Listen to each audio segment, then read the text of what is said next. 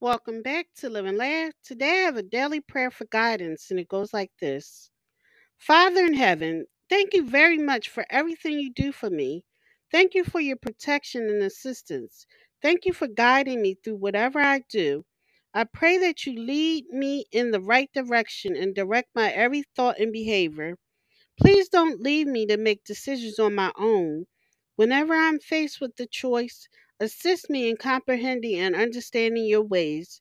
Teach me to solely rely on you for direction and guidance in whatever I do.